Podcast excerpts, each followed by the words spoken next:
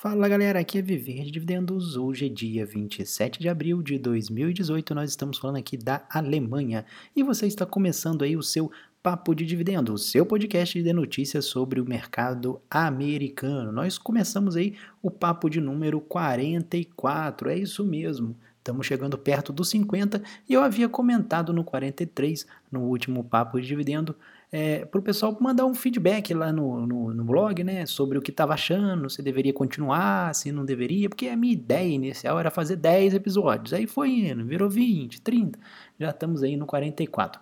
A galera comentou lá, então eu queria deixar um muito obrigado aqui para todos que, que comentaram lá e falar que esse papo de número 44 aqui é um papo especialmente feito para o Rogério, o Belarmino, o Diogo, o Zaro 1972, o Alcides Neto, o Michael, o Maurício, o Ig, o André e o Thiago. Valeu para todos vocês que comentaram lá. Ah, também esqueci do Neymar. O Neymar tinha me mandado um WhatsApp, falou que também gostava muito do papo, mas não comentou lá no post.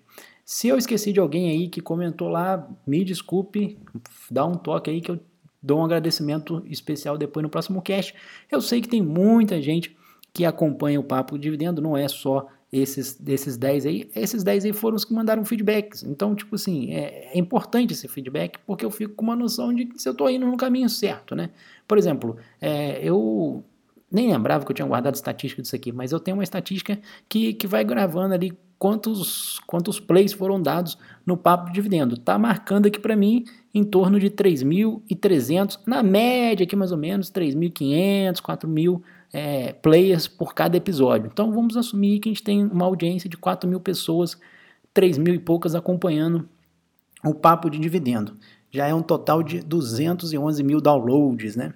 Então tem uma galera que acompanha, agradecer você também que acompanha, apesar de não ter comentado lá no post, mas enfim, eu sei que você acompanha, deve curtir, mas é que o pessoal às vezes é meio, meio tímido, né? Enfim.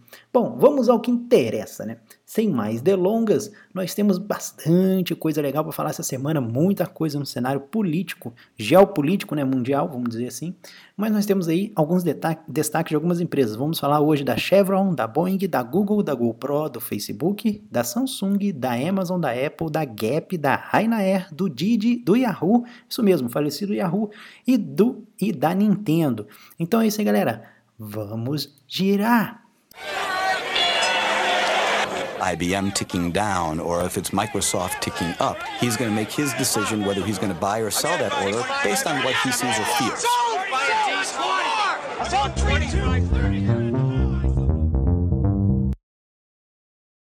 Bom, nós estamos com bastante notícia de geopolítica aí para tratar nesse podcast.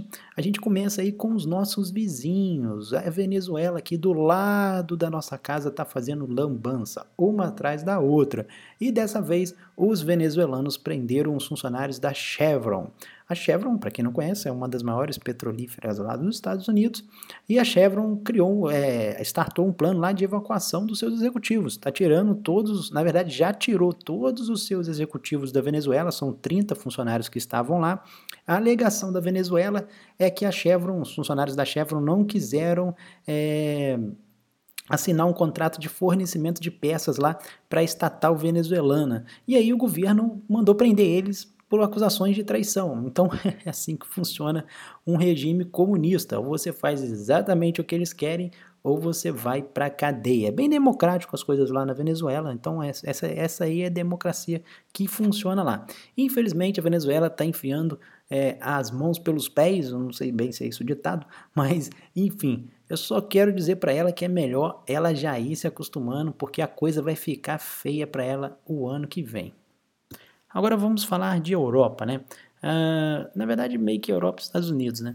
O governo, o presidente francês Emmanuel Macron foi para os Estados Unidos, passou três dias lá conversando com o presidente Obama e o próximo agora na agendinha para chegar lá no Obama é a Angela Merkel, a primeira-ministra aqui da Alemanha. Só que diferente do Emmanuel Macron, o Trump não está dando muita moral para a Merkel. Parece que o Trump não vai muito com a cara da Merkel. Aliás, a Merkel é a mãe dos globalistas, né? Ele não pode curtir muito ela mesmo, não. Então, é, o, o Macron ficou três. Se bem que o Macron também não é muito diferente dela, não. Mas o Macron ficou lá três dias junto com o Trump e a Merkel ele reservou apenas três horas para Merkel. É isso aí. como os dois não se bicam, é melhor até não ficar muito tempo junto mesmo não, tá? Já que estamos falando de Trump, para terror da grande mídia esquerdista, o Trump conseguiu fazer com que o Kim Jong-un sentasse na mesa de negociação com a Coreia do Sul para é, colocar na pauta né, um acordo de desnuclearização da península e acabar com toda essa guerra que tem aí é, entre, entre, os dois lados. Né? Tem sete anos que eles não se reúnem para tentar isso. E o Trump, com as medidas que ele fez aí ao longo desses últimos dias aí, conseguiu fazer com que a Coreia do Norte sentisse no bolso e acabou fazendo com que o, o afofado lá do, do Kim Jong-un sentasse na mesa para negociar com os coreanos. Aproveitando aí a ponta das Coreias, a Coreia do Sul também é, anunciou um aumento do PIB de 1,1%. Esse crescimento no PIB coreano é, se deve principalmente pelo país ser um país capitalista, né? Óbvio que se fosse comunista estava igual a Coreia do Norte e a Venezuela, mas também há um crescimento nas exportações de chip. E nós vamos falar aqui nesse cast mais para frente sobre os resultados da Samsung. Senta aí, segura aí, que está bem interessante, não só da Samsung, como tem algumas outras grandes ali que a gente vai trazer alguns resultados bem interessantes, positivos e negativos também. É, Além dessa, dessa questão do crescimento da venda de chips, também teve um aumento de gastos do governo. Então, esses dois fatores foram os principais que fizeram que a península da Coreia do Sul, o lado capitalista da Coreia, tivesse um crescimento aí de 1,1% no seu PIB. É, agora, só voltando, acabou que eu passei batido aqui, esqueci de comentar. É, naquelas reuniões que eu comentei, que eu brinquei aqui sobre o, o, o Emmanuel Macron lá da, da França, e agora a reunião que ele vai fazer, reunião não, né? Três horas que ele vai bater papo lá com a com a Merkel, é, basicamente a pauta nessas, nessa reunião com Macron foi a questão do Irã, fazer uma maneira de diminuir o, o programa nuclear do Irã ali. E uma das medidas que o Trump já barrou foi a venda do, do, dos, dos aviões da Boeing lá para o Irã. Então a Boeing já está procurando aí novos clientes para substituir aquela venda que ela havia feito. Eu tinha, eu tinha até anunciado aqui no Papo de Dividendo, quando ela fez a venda na época do, do Obama, que o Obama estava tava destruindo ali a política externa americana, ele tinha liberado ali as sanções contra o Irã e a Boeing foi lá e fez uma vendinha para o Irã. Então o Trump já falou que não vai rolar, então ela tem que procurar outros clientes aí para esses, esses Boeings aí. E não vai ser uma tarefa muito difícil para a Boeing não, que o mercado de, de aviões aí está bem, bem aquecido aí, por sinal. Vira e mexe eu estou trazendo notícias aqui de, de vendas aí da Boeing aí. Ah, Teve mais uma agora para a Ryanair. Eles conseguiram fechar um, uma encomenda de 25 aviões ali para a Ryanair.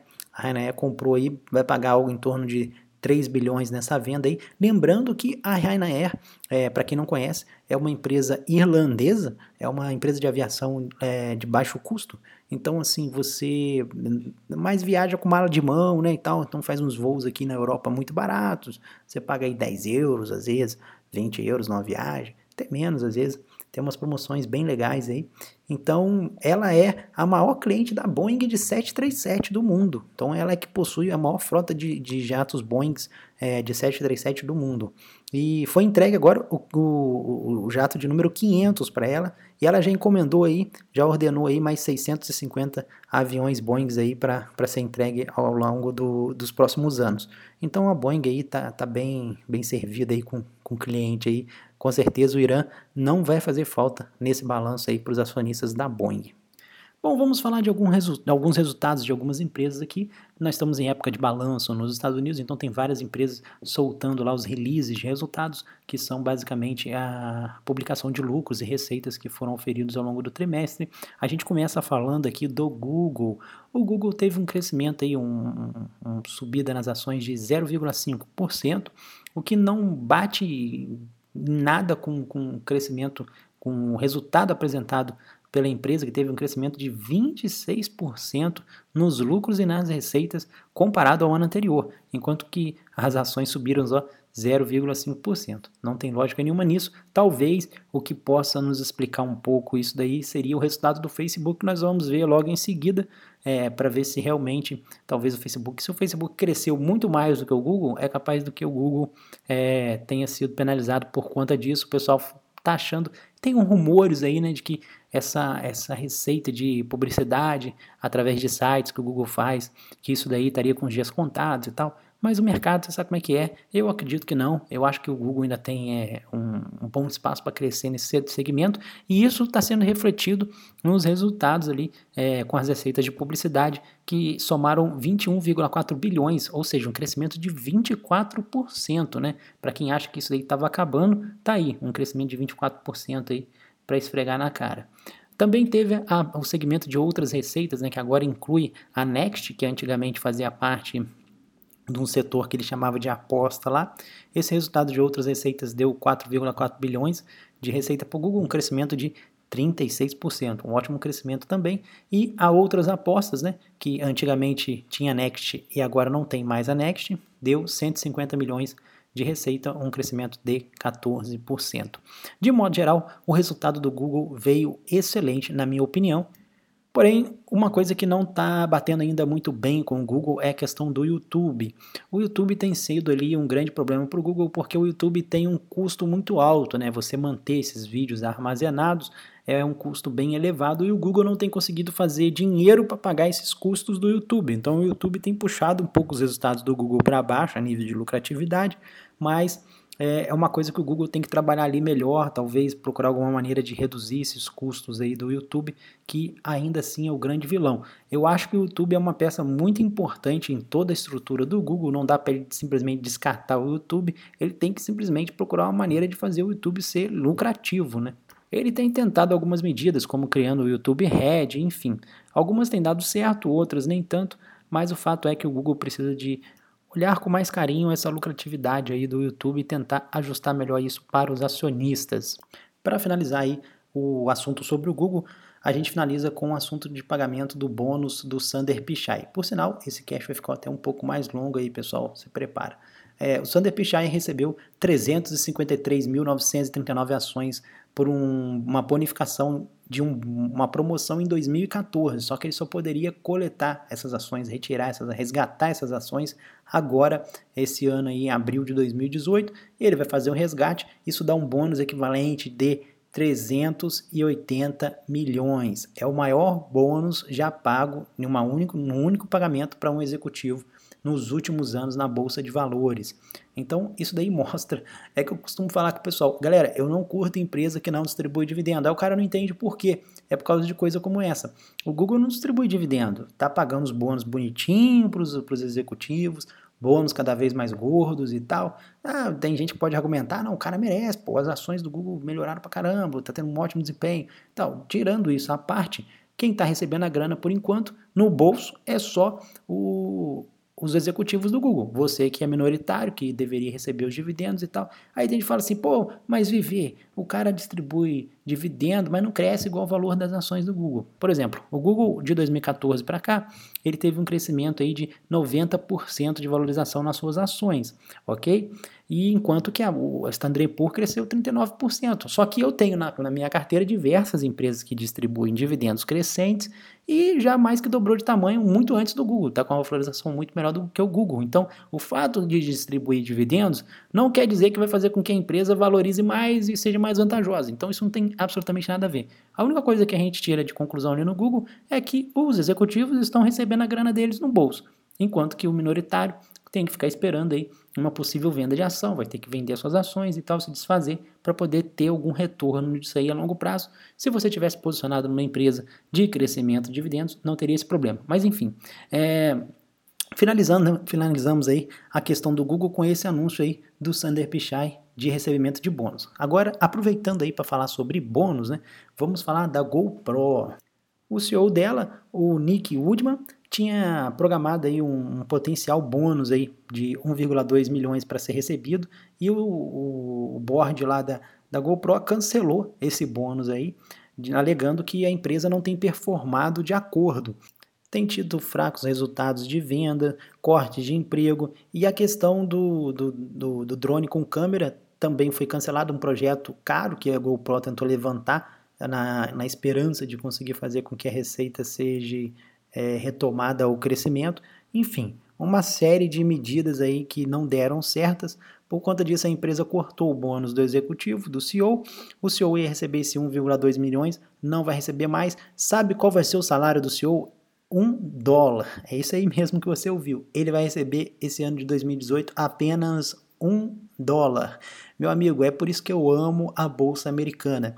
Você pode me dizer aí qual foi a vez que isso aconteceu no Brasil? Uma empresa que pagou um único dólar para o seu CEO. Na verdade, a gente tem um problema muito sério aqui no Brasil, que se você for olhar é, o retorno que o CEO tem, tipo assim, é, comparado o CEO brasileiro, o salário que o CEO brasileiro recebe comparado com o CEO americano, e se você for analisar o poder de geração de lucro de cada uma das empresas, você vai ficar estarrecido em muita empresa brasileira aqui que está pagando alto salário para o CEO, mesmo sem ele ter um bom retorno, mesmo sem ele fazer por merecer, o cara está recebendo o dinheirinho dele lá no bolso. É o que eu dei de exemplo aqui com o Google. O cara está recebendo a graninha dele, está no bolso. Enquanto que você, que está lá economizando seu suado dinheiro e botando na empresa, não está vendo a cor do dinheiro porque o cara tá com a graninha dele certinha. Então isso daí é uma coisa, é um problema que a gente vê na bolsa brasileira, que eu acho muito negativo isso. A gente precisa de arrumar isso, mas não é uma coisa que a gente vai arrumar agora. Então, meu amigo, o que tem que fazer é partir para os Estados Unidos mesmo de cabeça. Se você entendeu o recado aqui, mais ou menos, o cara recebeu um dólar porque ele não bateu as metas. O dia que acontecer isso no Brasil, meu amigo, você me mostra que aí eu começo a pensar diferente. Então, as ações da GoPro elas caíram mais de um terço acumulado só desse ano. Então isso daí tem que acontecer. Se o CEO não bater a meta, ele não tem que receber salário. Corre atrás, meu amigo. É assim, a vida é assim. Se você trabalha numa empresa e você não bate a meta, você não recebe sua comissão, não recebe nada. Por que, que o CEO tem que receber bônus? Por que ele tem que ter um saláriozinho fixo alto ali, mesmo que ele não faça nada? Então tem que rever um pouco as coisas aí no mercado de ações. Ponto positivo para a GoPro nesse sentido mas ponto negativo para o CEO que não conseguiu fazer com que a empresa é, retomasse o crescimento ali. Bom, vamos continuar aí nosso, nosso, nosso anúncio aí de, de vários releases aí. Bom, vamos falar agora do Facebook e você vai entender por que, que as ações do Google lá no começo, quando eu falei, subiram só 0,5%. Presta atenção, o Facebook emitiu o resultado dele e as ações dele subiram 2,4%. Isso explica por que o Google subiu pouco. Simplesmente pelo fato de que o Facebook conseguiu fazer no mesmo setor que o Google atua, né, que é a questão da, da publicidade, as receitas do Facebook subiram 50% comparado ao ano anterior. Um resultado fortíssimo do Facebook. Os usuários ativos subiram 13%, usuários diários ativos, 13%, performando em 1,45 bilhões. Ou seja, todo dia é, é, essa é a base de usuários do Facebook. E usuários ativos mensais, aquele cara que entra uma vez por mês, deve, eu devo estar nesse balde aí, subiram aí é, 13% também para 2,2 bi a partir de 31 de março. As receitas de publicidade do Facebook foram de 11,79 bilhões. É isso mesmo, 11 bilhões de receita, comparado a 7,8 do ano passado. As receitas de publicidade móvel, ou seja, a parte do celular, foram responsáveis por 91% das receitas do Facebook, enquanto que a receita é, de telefone móvel no ano passado foi de 85%. Eu acho que eu sou um dos poucos caras que, quando acessa o Facebook, acessa via browser é, do navegador do desktop. Eu não gosto de. Nem, nem tenho um aplicativo instalado no meu celular e nem gosto de acessar o Facebook pelo meu celular. Mas é isso aí. Bom, um ótimo resultado para o Facebook. Contestando aí muita gente no mercado que havia dito que iria sofrer por conta da Cambridge Analytics lá e aquele escândalo todo. Eu acho que talvez aquilo lá, se tiver algum reflexo, deve vir no próximo trimestre, mas o fato é que os resultados do Facebook continuam, continuam bem sólidos e crescendo e está fazendo frente aí logo logo ao Google aí, pode dar bastante trabalho aí para o pessoal do Google. É claro que Particularmente, eu não vejo o Facebook como sendo uma excelente empresa para se investir a longo prazo, mas a curto prazo ele tem dado aí um bom resultado aí para os seus acionistas. Bom, vamos falar de outra gigante do, do setor de tecnologia, que é a Samsung. A Samsung, que é uma sul-coreana, publicou o seu release de resultado também, veio um release excelente. Eu havia falado no começo lá que o crescimento do PIB da Coreia do Sul tinha sido por conta dos chips e que eu ia explicar isso na questão da Samsung. Então tá aí a prova de que o resultado da Samsung, que basicamente vamos colocar entre aspas assim, é uma empresa estatal sul-coreana, teve um crescimento de 58% na sua receita de chips, que tinha performado no ano passado 9,9 trilhões de yuan, eu não sei se é esse o nome que pronuncia certo lá da moeda sul-coreana, e agora esse ano performou 15,6 trilhões. A empresa ressaltou que é, não espera um resultado muito forte nos próximos trimestres por conta da desaceleração na venda do Galaxy S9 e S9 Plus e também na venda dos painéis OLED para smartphone. Então, se você é acionista da Samsung, não se anime muito com esse excelente resultado, porque de acordo com eles, o, o próximo trimestre não deve vir tão bonito assim.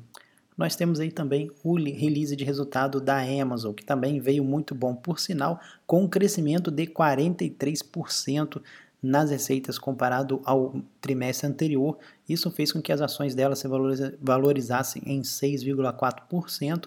A receita veio em torno de 51 bilhões de dólares e a receita operacional está ali rondando uns 1 bilhão mais ou menos. Desempenho com destaque foi para a questão do AWS, que é a parte de nuvem, né, web service da Amazon, que subiram 49%. Havia anunciado aqui que o governo estava com intenção de fazer um acordo grande aí nesse setor e que essa parte da Amazon estava ameaçado, que eles disseram que queria colocar até outros players aí no mercado também para abocanhar a enorme receita lá de web service.